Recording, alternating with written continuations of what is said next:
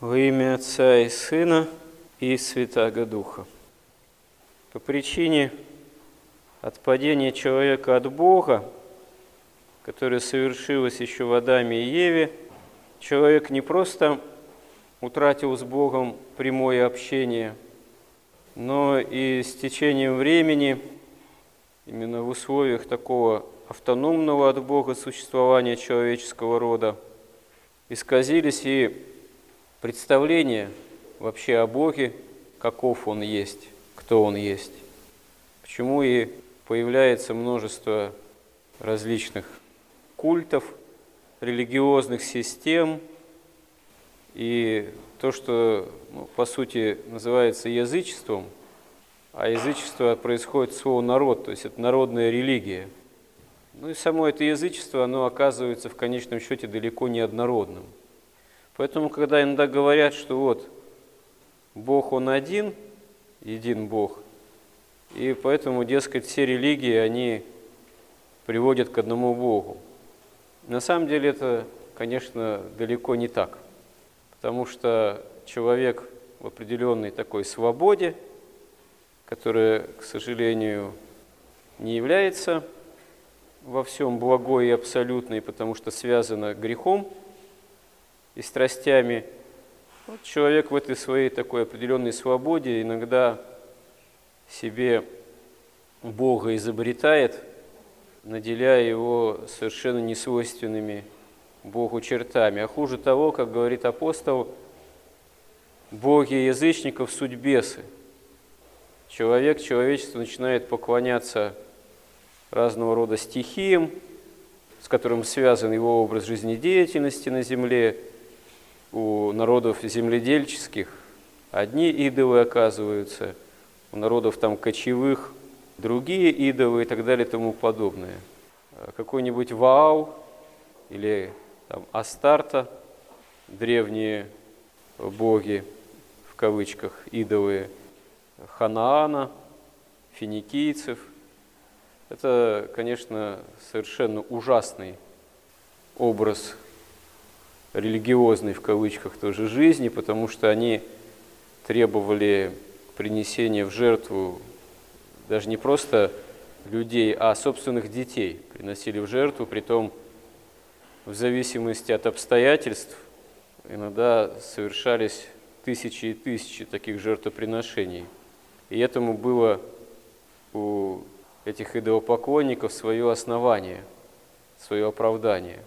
А таким образом, эти представители определенных языческих народов не просто хотели как-то обезопасить себя в плане земной жизнедеятельности, там, сподобиться богатого урожая, победить каких-то внешних врагов, но даже было обоснование более такое тонкое, глубинное.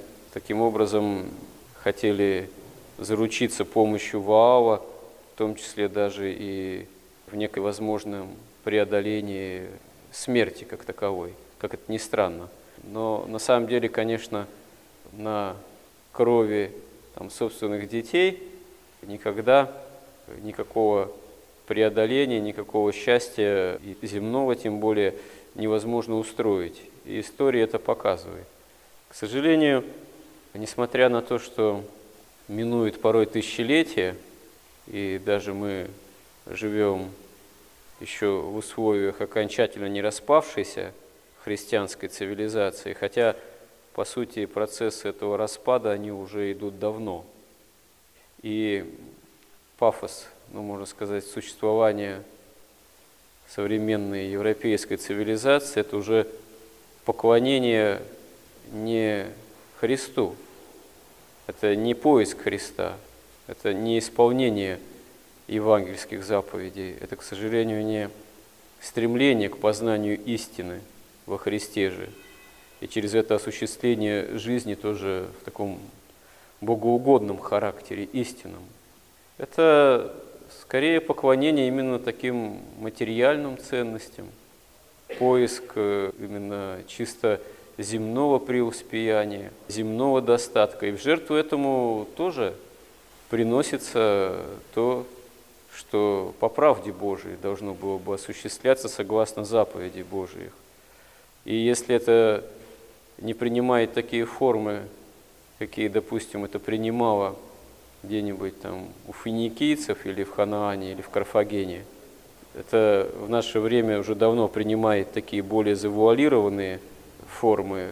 Но, допустим, если современный человек европейского такого мировоззрения, например, не хочет рожать детей и прибегает к разного рода ухищрениям, а то и убивает их миллионами в утробе, это как бы уже даже и повторяться об этом, казалось бы, уже сколько сказано, но тем не менее это же все равно продолжается, то это как бы не называлось там, допустим, не убийство, не аборт, там, а искусственное прерывание, например, беременности, от этого пред Богом кровавым грехом не перестает быть. И это тоже получается своего рода жертва идолу. Почему? Но почему это делается? А почему это делается? Ради достижения большего комфорта, ради достижения более такого безболезненного, более такого, ну, по видимости, существования, когда не надо себя утруждать, когда можно в условиях развитого общества потребления те или иные блага потреблять с большим для себя комфортом, а не трудиться, как это требует, ну, элементарное, допустим, рождение, там, воспитание детей и так далее, что, собственно, является тоже элементарным осуществлением данных изначально заповедей Божьих. Человек этого бегает. Бегает, хочет от этого избавиться через нарушение заповедей, через все те же беззакония. И таким образом, на самом деле, ну, вступает в прямое противоречие с заповедями Божьими, отчего сама жизнь человека, она становится на самом деле вовсе и некомфортной, а наоборот, все в большей степени исполненной скорбей.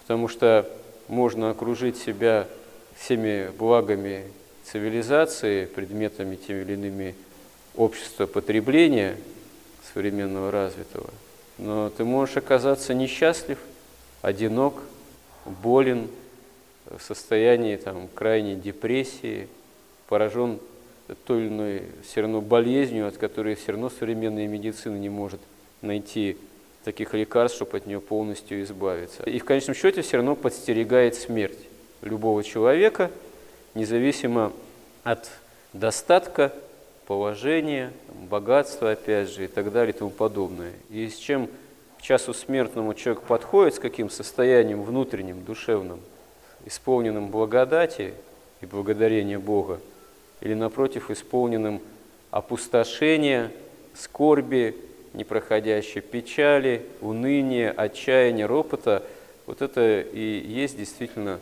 самый насущный вопрос. А Евангелие свидетельствует об этом совершенно однозначно. Христос так и говорит в Евангелии: «Итак, не заботьтесь и не говорите, что вам есть или что пить, или во что одеться, потому что всего этого ищут язычники, и потому что Отец ваш Небесный знает, что вы имеете нужду во всем этом. Ищите же прежде Царство Божие и правды Его, и это все приложится вам. Итак, не заботьтесь о завтрашнем дне, ибо завтрашний сам будет заботиться о своем. Довольно для каждого дня своей заботы». И далее. «Если между вами такой человек, который, когда сын его попросит у него хлеба, подал бы ему камень, и когда попросит рыбы, подал бы ему змею. Итак, если вы, будучи злы, умеете даяния благие давать детям вашим, тем более Отец ваш Небесный даст благо просящим у Него». Именно то, что по причине отсутствия общения с Богом прямого, человек порой мыслит о Боге ту или иную несуразицу. Здесь Господь и указывает, что на самом деле Отец Небесный, Он благ. И если человек, ищущий с Ним общение, на самом деле, что-либо просит у Бога и сам старается при этом Его заповеди исполнять, то нет никаких причин, что Бог не подаст просимое.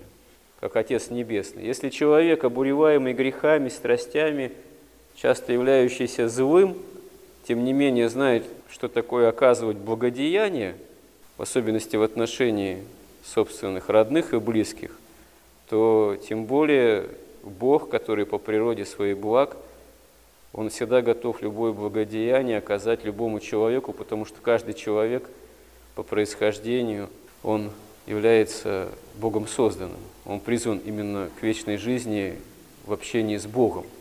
И одно необходимо только условие – поиск этого, поиск общения с Богом, поиск Царства Небесного. Тогда все земное, оно само будет осуществляться. Даже не надо будет Бога об этом просить. Что «Господи, мне дай то, дай мне сё, дай мне там тапочки, дай мне такую-то стиральную машину такой-то модели, дай мне такой-то автомобиль». Это все вообще на самом деле не имеет никакого значения. Нужен автомобиль, он так или иначе будет. Может быть, не обязательно там «Мерседес» представительского класса. Вот. Может быть, что-то и попроще, но если он необходим как средство передвижения, это все само собой может осуществляться. И никто, ищущий на самом деле Бога, в большинстве случаев не остается сир, как говорится, убог и в состоянии жажды и голода. Может быть, за каким-то исключением, когда уж там совсем какие-то бедствия крайние постигают целые народы, да и то известны эпизоды из жития настоящих христиан-подвижников, когда там чудесным образом пища обреталась. Может, не со всяким это обязательно чудесным образом бывает, иногда и согласно естественного чаще хода событий, но совершенно очевидно, что если искать прежде всего Царство Небесного во Христе, то все остальное, оно действительно оказывается сопутствующим. А если искать вот этого, по сути, по отношению к Богу-то второстепенного и считать этого главным, именно только благ земных, то тогда эти земные блага, они превращаются в идола и требуют жертвы самого человека, его сердца, можно сказать, и души, всего человека. А если приносить себя в жертву идолу, то это значит отрывать себя от Бога, лишать себя общения с Богом. Поэтому, увы, современный мир и основные те события, порой даже устрашающие, которые в нем происходят, они таковы именно потому, что мир в своей такой зримой части, он не ищет Бога, он не ищет исполнения заповедей Божьих, а ищет именно материального и корысти.